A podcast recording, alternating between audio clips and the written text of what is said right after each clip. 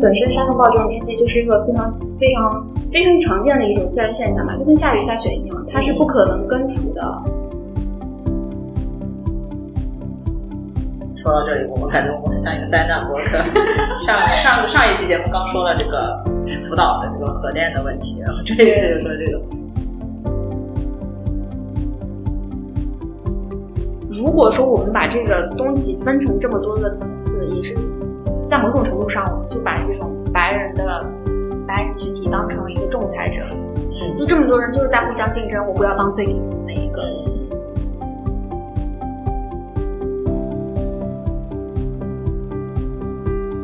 这不仅是艳女，就是亚裔女性，就是一个更加值得关注的一个，就是边缘的边缘的。对，本身对，确实是边缘。其实。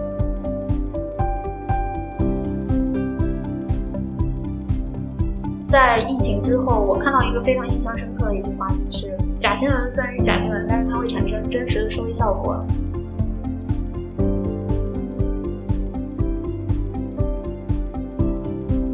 怎么说呢？就是我，我还是希望说，在信息生态里面，大家都能够，比方说隔岸观火。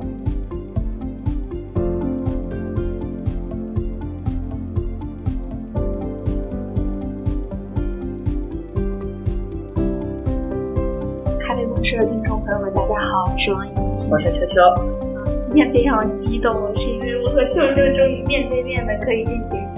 流畅的对话了。因为之前我们都是在线上录制，所以我们有时候就是。有点赶，说话有点赶，可能一个人听听起来效果是一个人抢一个人的话，但是其实是因为我们没法进行眼神的交流，时候不知道谁想说，有时候就突然间同时沉默，有时候两个人突然间开始说话，这种感觉。但其实怎么说，也你也能感受到这个技术的这个限制哈，嗯、还是怎么说，咱们面对面的去交流还是更好，对，还是不一样的。嗯，那我们今天这次呢，主要关注的话题，第一个就是。嗯，第一个国内的事件就是三月十五日出现的这个比较严重的沙尘暴。嗯嗯，首先呢，就是这个事情大家可能都非常熟悉，因为这个事情我感觉已经被这个段子手玩的 就已经变味儿的感觉。其实也还好，其实这个事情本身它变味儿就是这个事情本身的一部分。嗯，这个事情就是北京，包括很多北方城市都经历了近十年来最严重的沙尘暴。然后我们的邻国蒙古国也是因为这场非常呃强度非常大的沙尘暴，造成了很多人的伤亡，然后也造成了非常严重的经济损失。而且这件事情确实是，不管是在国内还是国际上，都是非常人们都非常关注的一件大事。我看不仅是 BBC 啊、CNN 这些比较主流的国际媒体非常关注这件事情，而且很多国外的一些地方的媒体也都非常关注这件事情，因为它本身就比较有话题性，就把北京当时那天的照片都放到自己的网站上，确实。就是非常抓人眼球的感觉，比较有冲击性。对，就是这种科幻的图景。对，连滤镜都不用调了。对，而且我们的那种中文互联网上也是出现了非常多脍炙人口的段子。嗯，确实，而且这件事情，就对于我来说，确实会有一种非常怀旧的感觉，因为这个沙尘暴确实就这种强度的沙尘暴，确实已经嗯十年来没有了嘛。而且就会让人有一种梦回二零零九的感觉，因为因为那个《阿凡达》也是重映了嘛，就是有一种回到二零零九年的感觉。因为当时秋秋给我发呃发那个推送的时候，我就跟他说，确实勾起了我很多的往事。对，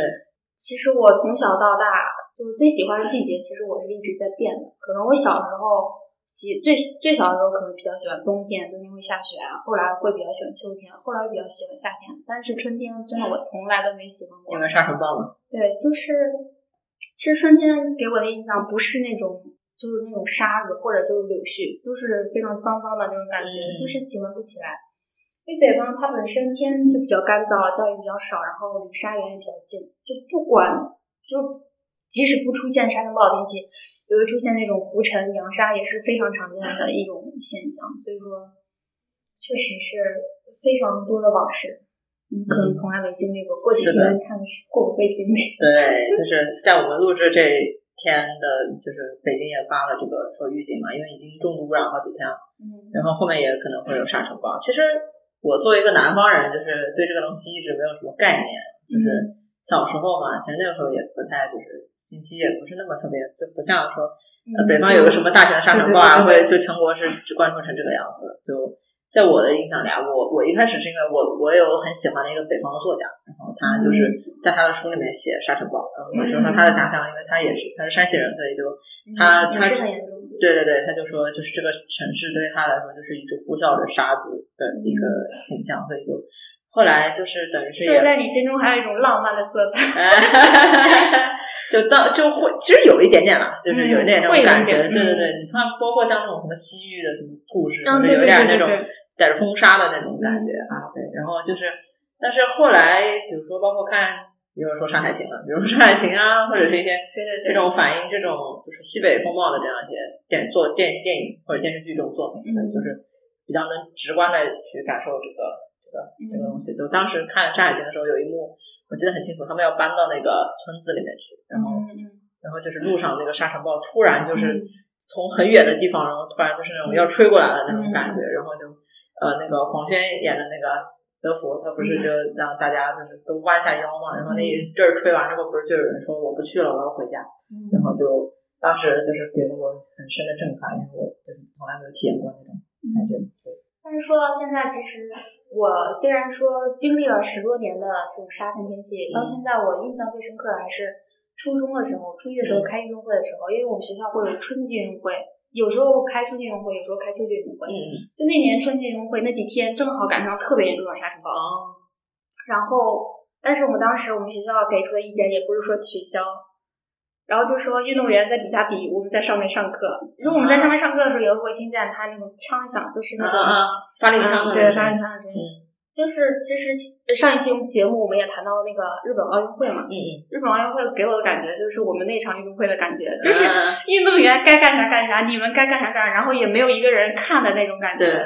当时真的非常失望，现在也印象非常深刻，就是那种失望的感觉。嗯而且，其实说实话，我作为一个在华北平原上生活了二十多年的人，就是当这股沙尘又吹回来的时候，我觉得它也是提供一种记忆的节点，就是十年已经过去了，然后你再回头看的时候，确实会有一种沧海桑田的感觉，因为当时的沙尘天气会给你一种比较绝望的感觉，但是现在的话。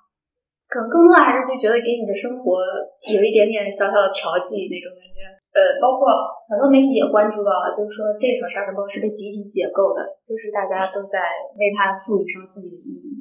我看一篇文章就对我的，我就感觉特别有意思，就是大家冰点周刊出的一篇文章，它的标题就叫“天空下沙，我在朋友圈作画”。就是啊，我也看了这篇啊，对这篇对对对，这篇里面我就感觉这一段特别好，我就想念出来，因为它真的好好啊写的。呃，人们对沙尘暴进行了系统的开发，从怀旧情绪到朋友圈含沙摄影，就是那个含沙摄影，对，嗯，再到段子创作，从天而降的沙尘组成了当代人大型艺术创作的土壤。风吹起尘土，我们通过一种艺术再创作的方式又吹灭了它，这是往年未见之文化景观。嗯，就像我刚才说的，可能之前沙尘暴天气更多带给我们是绝望，但是正因为它现在变得越来越少了，嗯所以说反而成了一种我们生活中的一种调味品的感觉。虽然这么说有一点不负责任，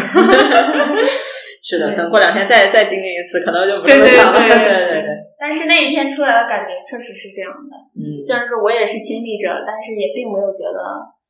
嗯，有那么的严重。其实我我怎么说？我其实我看到这个这个的时候，就是我作为一个文科生的本能，嗯其实是去思考它是怎么来的，对然后为什么来，然后包括它。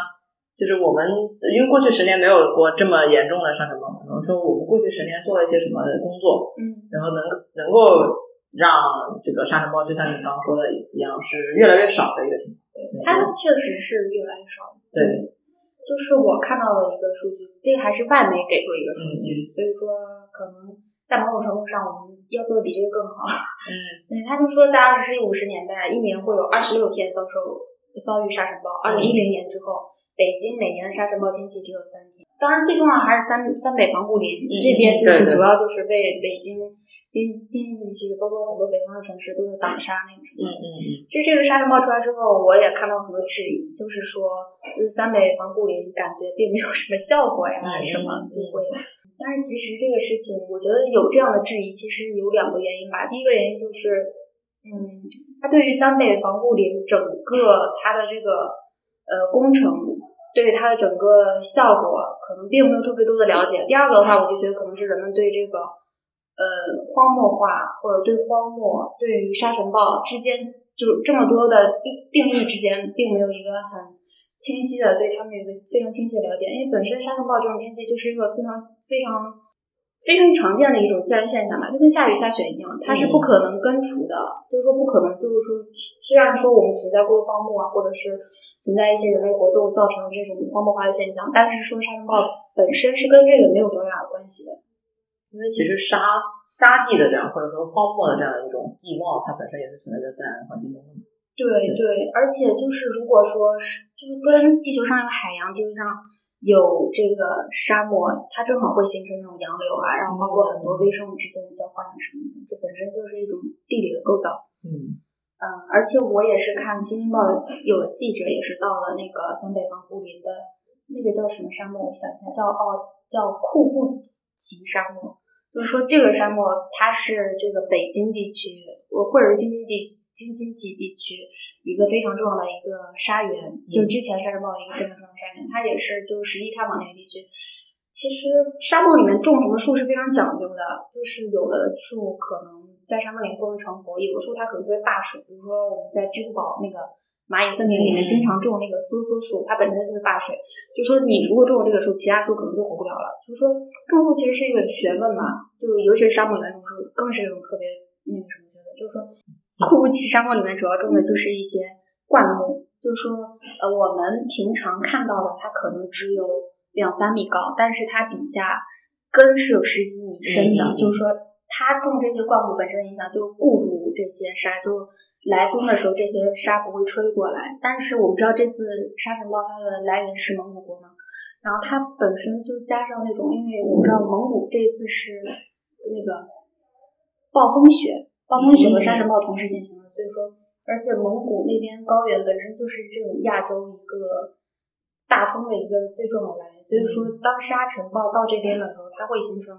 它可以达到它的传输高度可以达到三千米左右，所以说，对于三百防护林，它主要就是这些保保持这种沙漠为保证这种沙不。固沙的这样一个效果，所以说它根本就不是用来挡这些沙尘暴。再说，再说这么高的沙尘暴，种多高的树也不可能把它挡住呀，是不是？所以说，本身，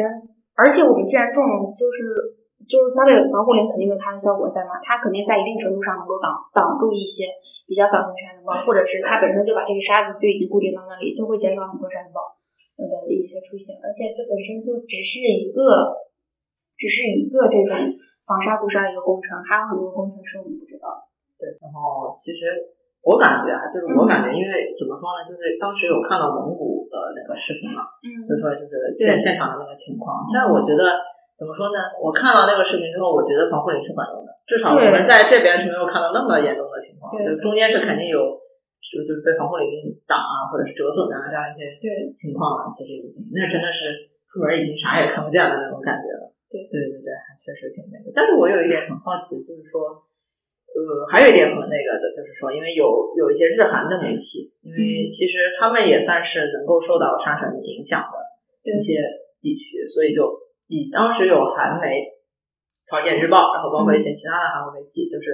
呃，矛头是直指中国，就是说这个沙尘暴的这个来源是中国。然后就说呃，所以呢，加上最近其实中韩之间的这个舆论包括民间关系不是那么特别好，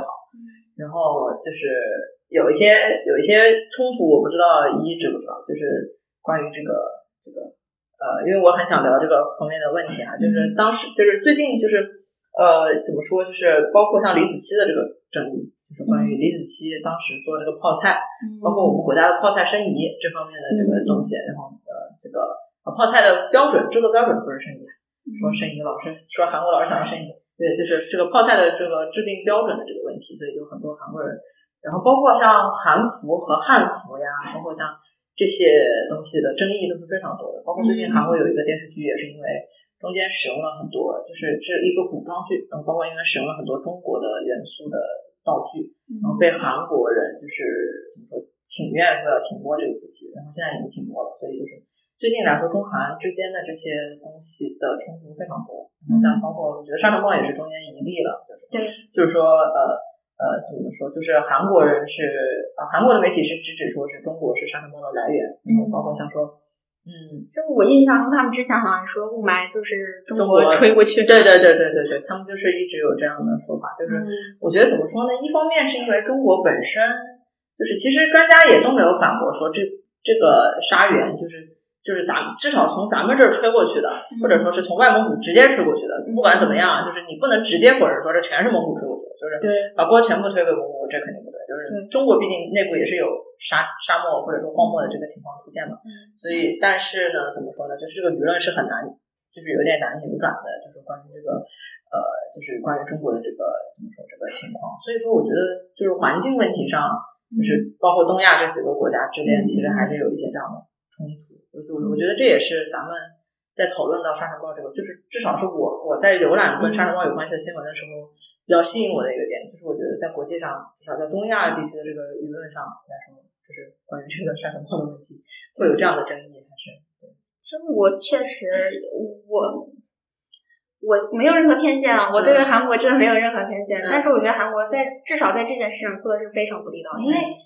虽然我们也知道这个东西，我们中国也知道这个东西是从蒙古过来的，但是我们并没有说责怪蒙古或者怎么样，对呀、对呀、我们反而就会想到。就是说，因为蒙古它本身没有我们国家发展好，然后也更没有韩国发展的好，而且他们就是因为有过度放牧的，对他们依赖于畜牧业，所以才会出对现这么依赖，而且它本身就属于这种发展不太好的国家，它在绿化上它的这种经验是非常少的，所以说我们更是应该，我们应该携手起来的时刻。包括赵立坚在那个回答记者问题的时候，也是说更希望这种嗯各个国家携起手来，共同应对这些问题。因为本身这种气候正义的问题，就是应该一些发达。以我们虽然不算发达国家，但是我们至少在走在前面的国家，嗯就是大家一起携手，共同就是来治理这个问题嘛。就是有一句话就是说的比较好，就是没有不存在局部的天堂或者别人的地狱，就是尤其是在可能这个沙漠，可能这个沙尘暴是一个局限在东亚地区的，也不能局限在东亚地区。好像我看到有的地方就是说，来自就来自蒙古国的沙尘，如果说嗯，在受到强风气流的影响下，是会输送到韩国、日本以及北美地区的，嗯所以说它更是需要我们所有国家来共同治理这个问题。对对对，像全球范围内，其实还有一些国家，比如啊、中亚或者是东南亚的一些，就是这个也是有一些情况出现。之前看了一篇数据新闻，是关于这个嗯气候变化的这个，就是关于沙尘的这个，也是有提到这个，嗯，关于这个还挺有意思。就是全球范围内，其实沙尘都是一个值得去关注的一个问题。对是不是？因为沙尘它主要形成的，它不可能是一个局部的原因，因为沙尘本身它就需要沙尘沙尘暴形成的原因主要是需要沙尘暴形成的一个三个条件，第一个就是干燥松散的沙物质，然后就大风，然后就不稳定的大气层结，然后因为本身它，嗯，蒙古那个地方就是蒙古高原嘛，它本身就是亚洲一个大风来的一个非常重要的对对对一个地方。，每它来到冬天咱不是还对对对对有风它来到我们国家的时候，他就已经穿越了这种崇山峻岭，穿过嗯很多山，就已经到了这个国家。所以说，这个本身就是一个非常，它它的这种气候，就是说它它这种肯定不可能，就是说形成沙尘暴这些条件，就决定了它不可能是是局限在某一个地区、某一个非常小的一个地方的一个灾害。对对对。说到这里，我们感觉我们很像一个灾难博客。上上上一期节目刚说了这个福岛的这个核电的问题，然后这一次就说这个，其实都是需要国际合作，或者说是需要大家去共同关注的一些问题。对，确实。其实包括，虽然我不能说出来一些非常直接的名字，但是近几年来，我们国家还有蒙古确实也是有非常多的这些，包括退耕还还林，因为我们国家确实做的在这方面真的不吹，确实是做的非常好的。嗯，这几年不是还表彰了很多这个植树造林的这样对先进个人这样。对，包括现在刚才也提到很多外媒都报道了这次沙尘暴事件，嗯他们到最后最终的落点还是非常赞非常赞扬，虽然说他们的赞扬真的非常非常少，但是他们对我们这个我们中国治沙呀、包括退耕还林这方面的做的贡献也是非常非常肯定的。嗯，所以说，我们有非常宝贵的经验，我们也非常愿意跟这些国家一起分享嘛。对对对，其实我们这几年也跟蒙古有非常多的合作啊，什么之类的，嗯，确实也是非常好的。确实是有一些这个技术方面的东西可以进行对共享。对，我们有很多经验就共享，就非常好。嗯，我我之前有看到，应该是韩国也有加入进来，所以、所以他把这个事情，就是说一直，嗯，说我们这封对，说我们说他们的沙尘暴是我们刮过去的，可能也是基于最近的一些国际形势还是怎么的，嗯反正他们决定，反正他们心里面觉得有杆秤吧，反正对有时候这些事情出来，不知道，反正肯定都不是以事实为依据的。对，其实我感觉怎么说啊，他中间也有提到说，因为这个风可能会从。呃，就是比如说山东或者是东北这样的一些地区嘛，就是因为韩国不是接的这个部分嘛，嗯比如说就是从这边刮过去的话，因为这边的呃他们的指证是说这边的工厂比较多，嗯然后说可能会有一些有害物质之类的这样一些东西，所以就是指控这些其实，但其实这个风它是必须有的呀，就是对呀它就会有啊，就是这是自然的原因，这是没有办法。对，其实？就是包括这些气象专家也说，沙尘暴是不可能完全，嗯，刚才也提到这一点嘛，就不能完全，它只能是，嗯，尽可能的减少它的强度，尽可能减少它的那一个次数吧。嗯，今天我有已经闻到外面有很重的土味儿了，所以是关于这个，今天不是下雨了嘛，但下雨还是有一点重重，就污染还是挺严重的，所以就嗯，还是有感觉快来了，新一波的沙尘暴又快来了，就本南方人也可以体验一下这个感觉了。对，体验一下就好，体验一下就好。但万一以后留在北京呢？这都不知道，对吧？嗯，以后肯定会越来越少啊，嗯就是我们国家越来越少，蒙古也会越来越少啊，反正都在进步嘛，对，都慢慢会认识到这样。其实怎么说，咱们现在在北京嘛，所以就谈北京的话，其实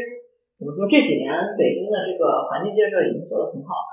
对就是关于，尤其是我真的是一个完全，我虽然说我不能说是北京的见证者，但是我至少是比北京污染还严重的地方的一个见证者。嗯确实这几年进步是非常大的，对，但是他也是有做出了很多牺牲吧，包括我们在提出金山银山不是绿水青山，就是金山银山的过程中，其实很多地方就是为了环保，真的做出了非常非常多的牺牲，嗯就是包括我们之前谈到的。就很多那个农村的一些问题，其实也都是因，在我个人看来，就是我观察到的很多事情，确实是因环保而起的。包括为什么那么多人为嗯去外面打工，就是说，至少在我的这个经验里面看，在我的生存经验里面看，就是很多人就是因为我们原来那边的矿场啊、玻璃厂啊什么的，什么采石场啊，根本就不能干了嘛，就本本地的资源就枯竭了，嗯或者是本地的这种资源就不让开发了。嗯所以说才造成了那个什么，就北方一些北方城市确实资源，确实它不能跟南方的一些城市相比，嗯，交通啊，然后包括各种自然资源是没法比较的，它更多的还是依赖一些重工业。就是说，之前我们也有讨论北方发展和南方发展问题，其实北方发展不起来，在我看来，就是也是承受了一些环保的重压。嗯，所以说，找到一个合适的这种转型是非常重要的，但是。其实我觉得南方目前，其实为什么南方现在就是大家的普遍感觉，包括这次人大也提到了说这个北方发展的这个转型的这个问题。其实我觉得南方现在还是以服务业为主吧，就是其实第三产业是占了很大的一个成分。嗯，所以说，因为第三产业它不会像第二产业那样有这么大的污染或者是这样的嘛，就一方面来说污染可能也还不会那么大。但是其实就我在上海居住的经验而言，上海每年其实秋天的空气污染也是很严重的。嗯然后，所以就还挺挺有意思的一个点吧。但是就是怎么说呢？就北方如何说在呃怎么说，就是工业其实是不能完全丢掉的，所以就是怎么去发展环保工业，或者说是排放比较少一些的这个工业啊，或者说第三产业的这个这个集群，这样就是确实提高它的比例。嗯嗯嗯，从石家庄来看吧，因为石家庄很多制药厂。肯定都听说过，对，因为之前就是化学制药嘛，现在也在往生物制药这方面转化，嗯、所以说也是很好一个点吧。虽然现在真的只是起步而已。嗯嗯，化学制药是排放废水嘛？对，反正对污染还是挺严重的。嗯嗯，好的，就因为之前来北京上学之前，就是总会担担心，对对，就总会担心说这个这个空气方面的这个个问题。但至少就在我上一个秋天、冬天在北京待下来这个情况，我感觉比我想象的要好很多了。嗯，作为一个南方人，之前想北京就是由衷的赞美，对对对，之前就感觉飞沙走石啊，然后就是黄沙漫天。虽然可能过两天确实是了，但是至少就秋天这个情况来看是挺好的。但其实春天现在已经很好了，真的不骗你，真的已经很好了。是的，那就说明我们这个环保的这个还是很有很有成效的。对，这个这样一些东西。嗯，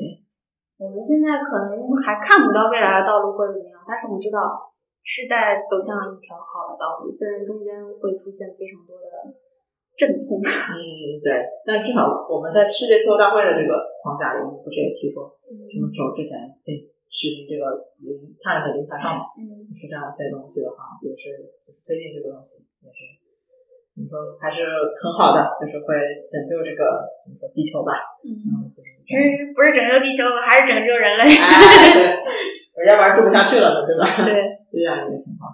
那我们那我们就接着可能，然后进入一个比较严肃的一个国际话题。这这个话题确实挺让人痛心的，确实。嗯，我先给大家做一个事件的回顾吧，就是在三月十六日。呃，美国亚特兰大发生了一个比较重大的枪击案，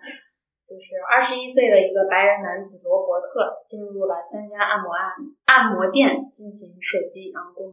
造成了八人死亡，其中包括六名亚裔女性，然后一名白人女性以及一名白人男性。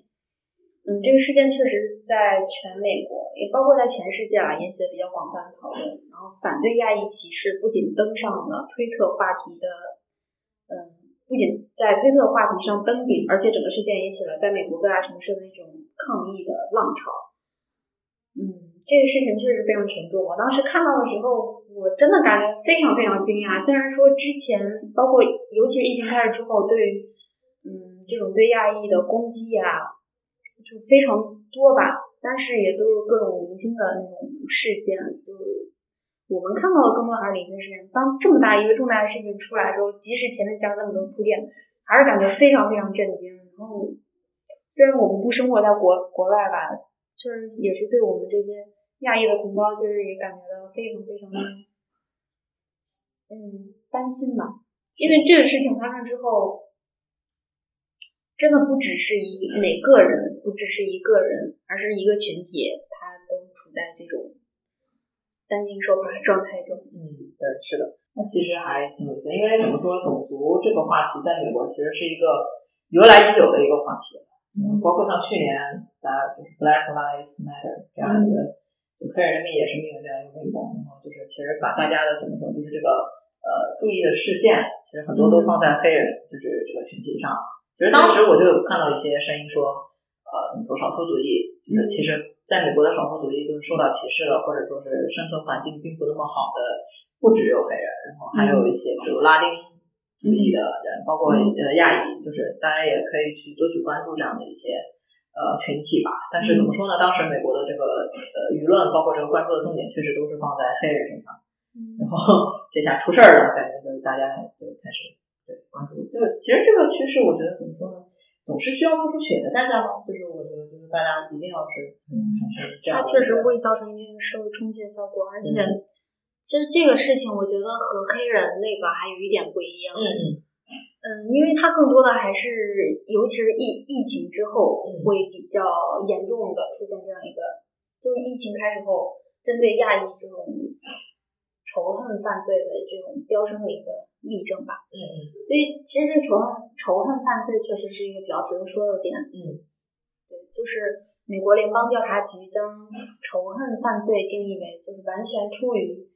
不完全或部分出于犯罪者对种族、宗教、残疾、性取向、民族、性别或者是性别认同的偏见，而对个人或财产实施的刑事犯罪。就是说，仇恨犯罪它本身就属于一种附加罪，嗯，就是说你犯罪之后，嗯，如果是因为你对于这些不同的群体的这样产生一种偏见，而嗯促使你这种犯罪行为的话，他可能就会再加上这个罪名，就是罪加一等，然后再加重量刑的这种呃那个什么。但是仇恨犯罪本身就是一个非常本身就比较难定罪，因为检察官或者法官就需要证明的，就是对这个犯罪动机进他更看重的是犯罪动机，而不是犯罪事实，因为这个东西它本身就比较主观嘛。嗯，所以说衡量他的这个犯罪心理因素的时候，很难找到一些客观的证据、客观标准。就像这次这个人他说他是什么？嗯，性瘾对对？对如果说他对，如果他这样来为自己辩驳的话，确实就可以可能会逃脱这个仇恨犯罪对他这样一个定罪。但是事实，当然人家法官也不是看这个他的犯罪事实的，但是确实也是他杀了，不是也不能说杀了，他就是枪击这八个人里面六六名都是亚裔的女性，确实让人感到怎么怎么可能不是仇恨犯罪的这种对感觉。对对，嗯，所以就就是讲到这个仇恨的问题啊，就我嗯我今天是也是看到了一个这个就是澎湃就是做了一个这样一个嗯总结，也就是说为什么亚裔的这些人他们会在这个美国社会就经受这种呃仇恨的这种情绪，所以就是怎么说呢？呃，我觉得我其实，在前期了解这个过程啊，包括就是我也有同学，他们在美国或者是欧洲其他的国家留学，就是去年也会出现这种情况，就是因为新冠疫情是从中国就是怎么说开始爆发了嘛，嗯。所以就是有很多的人就是因为新冠的这个原因，所以就是对。歧视怎么说中国人或者说东亚，就是这至少是我们这样长相的一个人哈，然后就所以是这样的情况，所以我一开始以为说啊、这个就是可能这个关于这个仇恨或者说偏见，可能是起源于新新冠疫情或者是这样的一个情况，但其实看了就是澎湃这篇报道之后，就我发现好像这个问题没有那么简单，就是这个原因其实是就是还是挺就是有一个开头是挺有意思的，就是说呃有一部分人其实他是重复的，也就是说美国因为它其实怎么说，虽然是一个发达国家，并且它的就是什么财富这个这个整体的这个呃它的这个经济体的这个体量是很大的，但它其实内部也是有一些比如说呃这个收入的这个不均衡问题啊，或者是怎么的，所以是有一部分的人是仇富的这样一个心理。嗯呃，但是呢，亚裔其实，在就是美国的收入是其实是挺可观的一个情况，因为怎么说，就是呃呃，有一部分的这个亚裔的群体，他们就是最富有的那百分之十的年平均收入，甚至是超过了美国的白人，达到了十三点三五万美元。嗯然后呃，就是然后包括比如说呃，亚裔的群体也是各族裔群体里面收入差距增加的最剧烈的一个情况。所以嗯就是他们会就是收入的这个差距就是涨幅很高，就是嗯这样的一个情况，所以就呃，然后包括像学历也是，就是从平均值上来看的话，年龄在二十五岁以上的这个二十五岁及以上的美国亚裔人群里面，有百分之五十一拥有本科或更高的学历，嗯所以就是怎么说呢？这样可以说是说，呃，亚裔比较上面的那一部分人，可能就是因为做的太好了吧？模范少数族裔对对对对，这样一种感觉。嗯所以说，其实反映在美国的这个社会，或者说反映在美国的这些呃生活之中的话，其实有一个比较明显的，就是澎湃这篇报道提出了一个比较重点的地方，就是它的政政治政局的这样一个情况。所以说，呃，亚裔就是虽然说它占了就是美国人口百分之六，但它占了国会就是议员的席位只有百分之三。然后相相对于比较来说的话，白人其实占了百分之七十七，但是白人是在国会的议议席里占了百分之七十七，但是他在全国人口里只占百分之六十，嗯所以就是怎么说，反映在美国平时日常生活中会有这样的情况。然后包括其实还有一个情况就是亚裔本身内部也是有一些分裂的，对，对，而且亚裔这个词本身就是强加到，嗯，就是美国一些社会本身强加到这些所有群体里面，因为很早之前人们可能，嗯，也不是说人们，很早之前这些美国人可能更包括我们看电影，他愿意用东方，嗯，来一个比较大的指代这些所有群体，但是其实亚裔这个词本身就是就是把人们看成一个他者。就是很多人其实他们本身就是土生土长的美国人呀。对啊，其实按照这样来说，他们本身就出生在美国中，对啊他们的种族或者对，就是因为肤色不一样，对对对对就是因为我不是白人，所以我就成了亚裔。就是说，这其实是一个非常，嗯，也是一个非常一个也是一个悖论吧。就是说，黑人黑裔也不说黑，就非裔，嗯，非裔对，对非裔可能在某种程度上会被理解为底层的美国人，但是他们会有一个美国人的身份在。但是亚裔，只要是你长着一张亚裔的面孔，你就是永远的异乡人的感觉，就是人们即使是你的祖祖，也不是说你祖祖辈，即使你你的妈妈也是在美国土生土长的，嗯人，你也是在美国土生土长人，但是人们还是永远都会问你，你到底是从哪里来的？就说永远就是无法获得一个这样的一种身份认同，确实还是非常困难。嗯，而且就像刚刚说，就是这篇报道里面说到的亚裔群体内部的分分化嘛。对，我刚突然想到，就是说我之前不是跟你提到说推特上这个 Stop Asian Hate Crimes 这个 tag 里面的一些情况，就很有意思，因为呃怎么说呢，就是其实大家意就通常意义上来说会把呃亚裔定义成黄种人，或者就是或者说。比较怎么说？比较呃，肤色是黄色的这样的一个，其实怎么说？就是我感觉亚洲人本身内部对于这个认同它不一样，就是这是很有意思的一个现象。就是因为我看到有人在这个 tag 里发帖说，大家不要去用黄色的颜色或者是黄黄色的方块、爱心这种 emoji 的这种假的形式去声援嘛，因为像那个这是什么那个 Black Lives Matter 这个 tag 里面大家会用一些黑色的去这种类似嘛，但是有一些。呃，亚裔他们其实，在号召的时候就很有意思，他们会说不要去用这些黄色的东西，因为其实怎么说，就是这些其实更加指代东亚的人，比如说中国、日本或者韩国这样的一些呃像印度、菲律宾这些，这些其实他们的就不会那么黄，可能就相对来说会黑一点，或者是因为这个呃，这个比如说对地理的这个原因，或者是怎么样，对，所以就而而且我还发现一个问题，就是其实相对于中国。呃，中国裔或者是呃这个华裔或者是日韩裔，或者就是这方面来说的话，其实怎么说呢？其实像呃东南亚的一些国家，尤其是泰国的这样一些国家，其实他们本身并不是美国亚裔的组成的大头，其实大头还是在中日韩、印度这样一些国家，菲律宾这样的国家。但其实我们说，呃，我觉得还挺有意思一点，就是比如说呃，就是泰国人，或者是不是普遍认同意义上，比如说黄皮肤颜色的东亚人的这样一些。国家的，就是也他们的这些，就是有这些国家裔的这些，呃，亚裔的这些，他们其实也在怎么说，就是呃，争取关注，或者说是在这个事件中去更多的发生。所以我觉得可能也是美国亚裔群体内部分化的一个缩影吧。我觉得就是咱们亚洲人自己还是喜欢分家的，比如说东亚人啊，或者是东南亚人啊，对吧？就是还还南亚啊，对吧？就是大家自己就开始分分家了，就还挺有意思的。刚刚你说的那个关于就是说，嗯，呃呃，非裔和亚裔之间的这个区别，然后我就去看了一下这个，呃，就是我刚刚在想，会不会是因为呃，非裔比亚裔要更早的介入这个美国的这个怎么说种族大融合的这个这个趋势，或者说是呃融入到这个美国建建国或者是整个这个发展的这个历史，所以亚裔才会不像非裔那么受到美国人身份的这个认同。然后我去看了一下，然后就说，呃，是呃，十九世纪五十年代，也就是一八五几年的时候，就美国当时是迎来了第一波的中国移民潮。对，因为我前几天在看那个嗯亚裔美国人那个纪录片嘛，就一开始的时候，很多人真的就美国吸引移民，真的就是靠美国梦，因为美国梦真的是一个很美好的梦。对，呃，对于那些初代移民的人来说，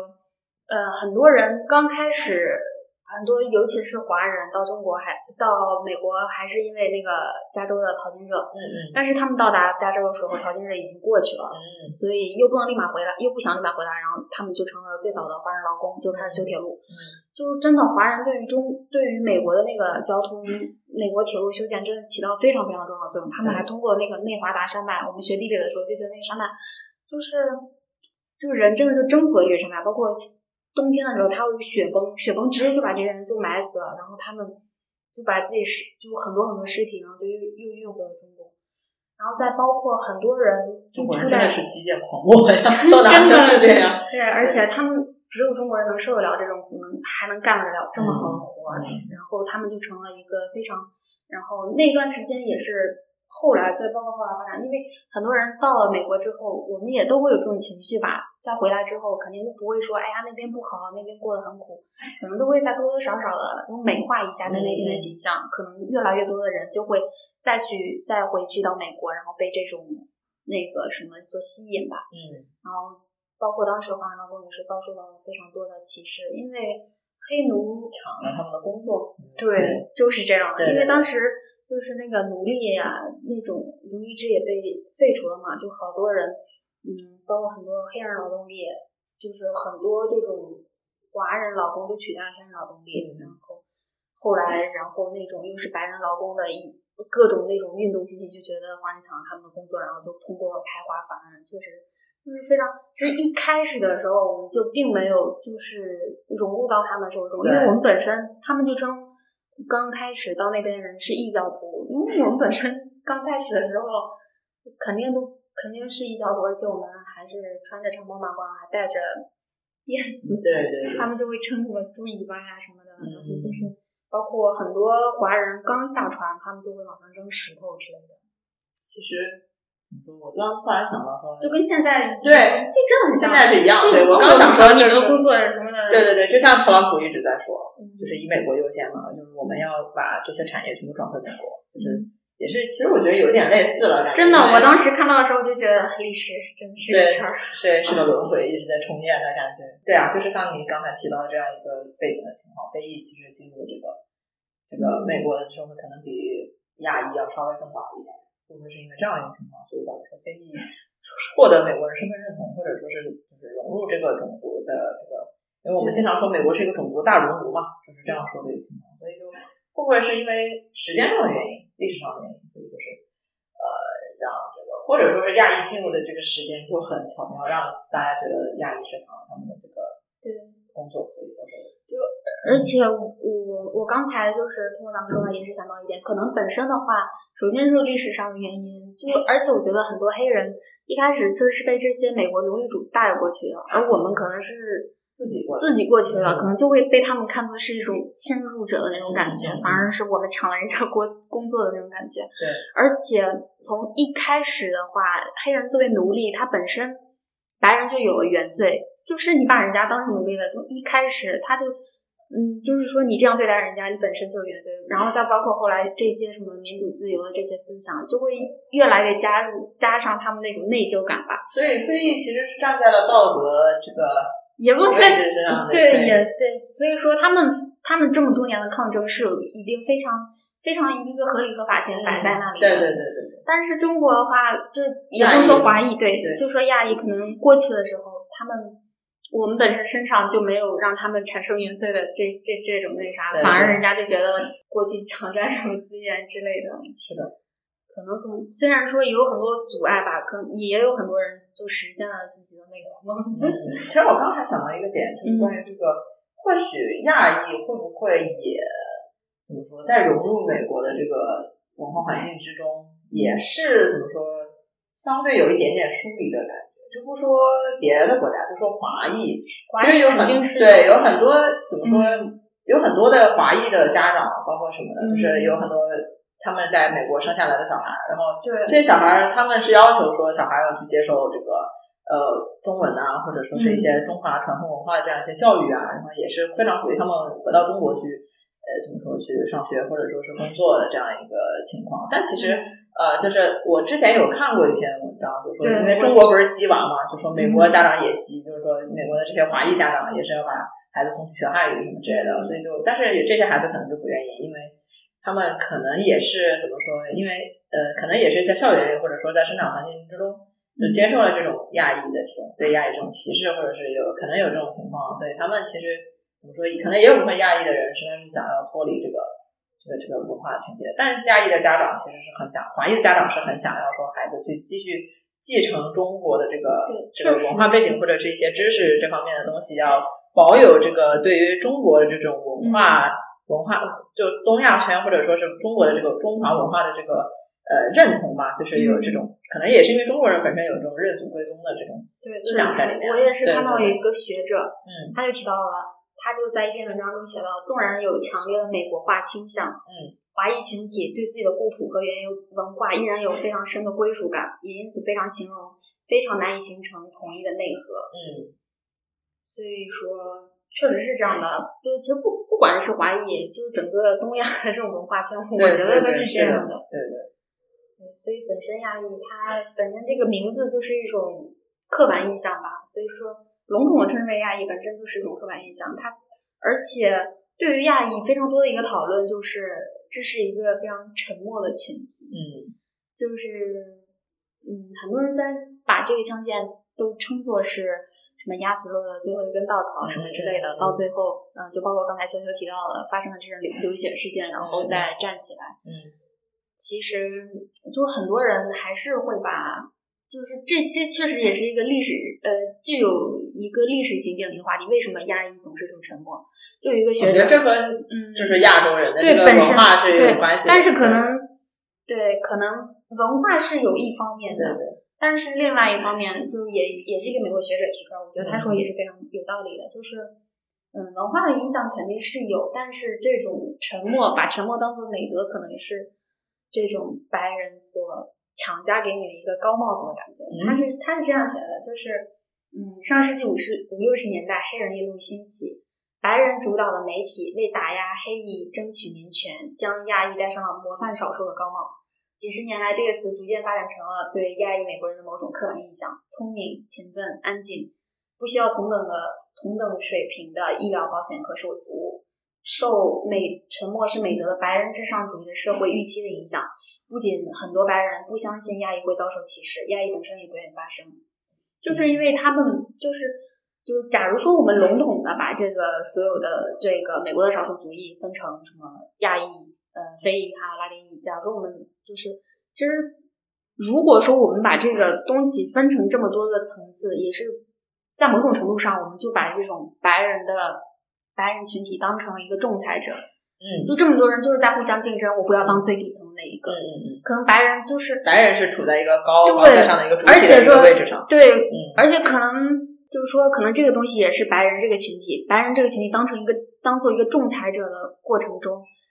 嗯、他想制裁你压抑，他想控制住你压抑，他给你戴上这样一个高帽子，嗯，然后这这虽然说是夸赞你，或者说在某种程度上对 捧杀，对，对这就是捧杀，对对，所以在某种程度上，他也控制了这个群体。嗯所以说他们之间是很难，所以说亚裔跟非裔之间是很难形成一种非少数族裔之间的那种认同感的，其实是嗯因为他们就是在互相竞争，谁要当最好的，谁要当，就是说在那种在那种白人至上主义的一种社会环境下，他们就会产生这种，也不能说内卷，反正就是这种竞争，互相竞争的这种对感觉。嗯就会有这样一种感觉，就是为自己的，其实出现出现这种原因也是为自己为自己本身，就是不仅是为这个群体，也是为自己本身争夺一定的社会地位。因为就是在这样一个白人至上的一个群体里面，就是你要尽自己所能吧，就是说即使不发生，也是保护自己的一种机制。嗯，但是事情发展到这个阶段，再不发生，就真的不是保护自己。对对对。嗯，但其实，哎，不知道你有没有关注到这中间这个事情的另外一个角度，也就是说，我之前也是看澎湃的一篇报道，就是综合了种族歧视，包括厌女的这样一个。对我也是想说这个，我刚就想到是不是要说这个，对因为很多六名亚裔女性嘛，所以说这不仅是厌女，就是亚裔女性，就是一个更加值得关注的一个就是。边缘的边缘的对本身对，确实是边缘。其实想一想，他们都是在按摩店这样的地方对工作其实对，不只是这些受害者，其实很多亚裔女性在美国还是承担一些服务业的工作。嗯，比如说，我们我之前有听说很多那种美甲店，嗯，都是那些亚裔女性，然后包括按摩店肯定也是。嗯嗯然后，所以说本身这个群体，就说在新冠疫情发生之后，不说他们接受到了骚扰啊这种打击啊，他们本身他们的生活就受到非常严重影响，因为服务业本身嗯都在家里隔离，也服务业本身对对就遭受很大的冲击嘛。其实厌女情绪这种，可能倒也不是在就是东亚或者说亚洲的这个文化里可能会出现它，就是可能在全球都有这样的一个一个一个情况出现。因为之前其实我有跟对，我厌女是这样。对，之前我有跟我朋友讨论过，就说因为在东亚，至少咱们现在就限定在东亚来说嘛，嗯因为我们其实是比较相对的比较了解东亚这个文化群体的，至少在东亚这个文化圈里面，其实，在东南亚也是一样的，不然印度不会出现那么多强奸妇女的这种情况出现啊。就是怎么说，就是在这个情况上来说，大家其实也都知道，呃，比如说在日本、在韩国，其实他们的女性地位可能稍微比我们还要更低一点。嗯就比如说，呃，韩国的八二年生的金智英啊，包括这个呃日本，但其实大家也都知道了，就是有一些，比如说什么日本女性要在家这个呃，就是不工作去当全职太太，嗯，这种情况也是很多的，所以就怎么说呢？就是嗯，会不会说在东亚的这个文化里，其实中国也是一样，就是在东亚的这个文化里，女性地位本身就是偏低的这样一个情况，会不会有比如说这个东亚文化就是再叠加到这个亚裔的这个身份上，然后导致这个亚裔女性这个这个存存就是这个生存的这个环境会更加艰难。对更加艰难的这样一个情况。比如说，在亚裔群体里本身就得不到应有的这个，比如说平等的认同或者说是尊重，然后再加上本身是亚裔群体，又会受到亚裔之外的其他族裔或者是白人的这个刻板印象，所以就是生存环境会变得更差。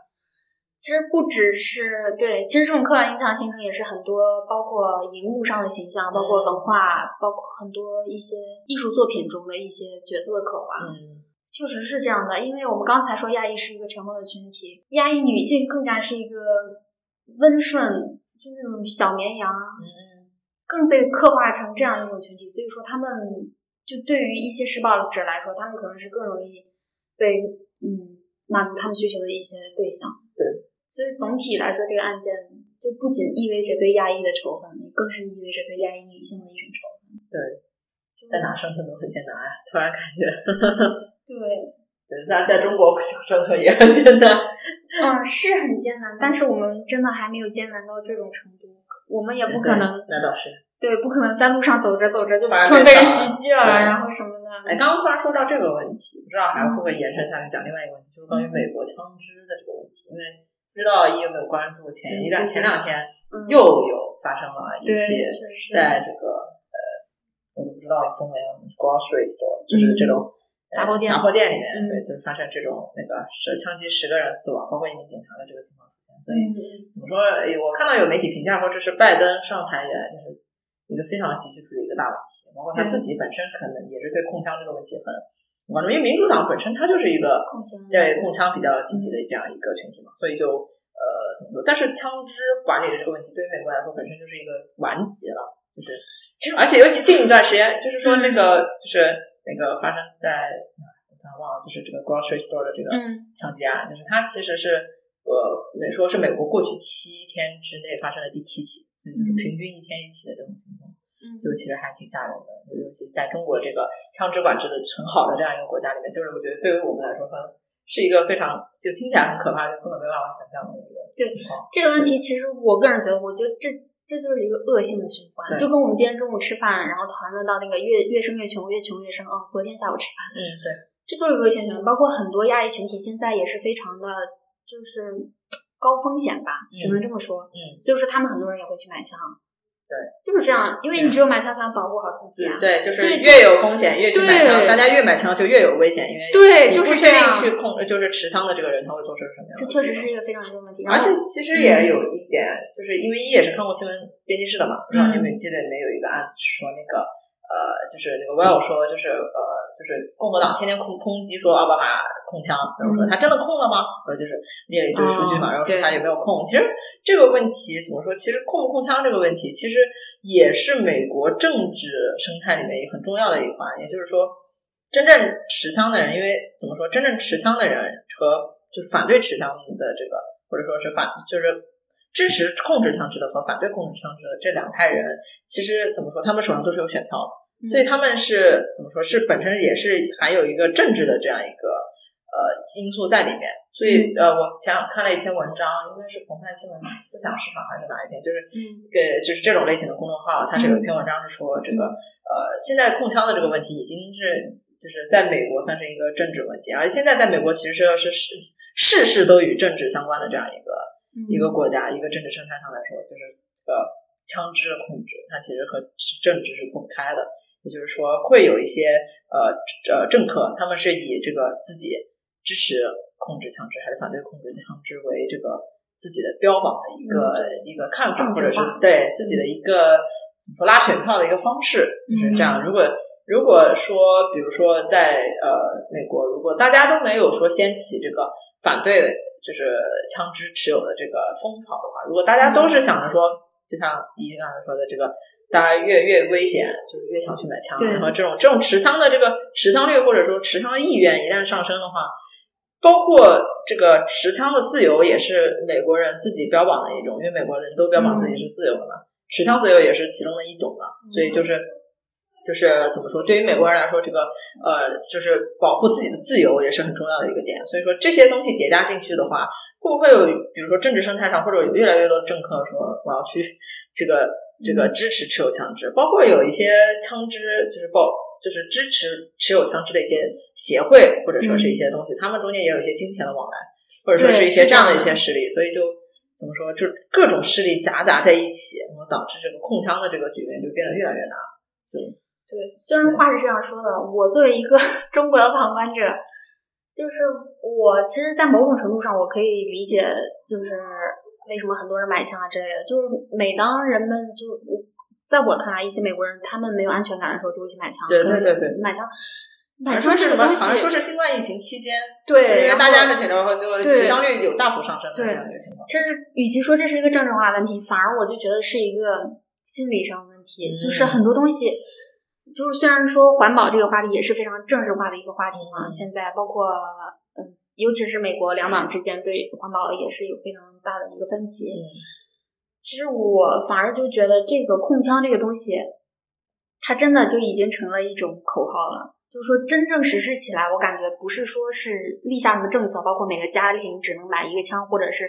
嗯每个州减少一定的这个枪的数目，嗯，不不就这种枪店的，也不能说是枪店，反正卖枪的那个店铺的一些数量，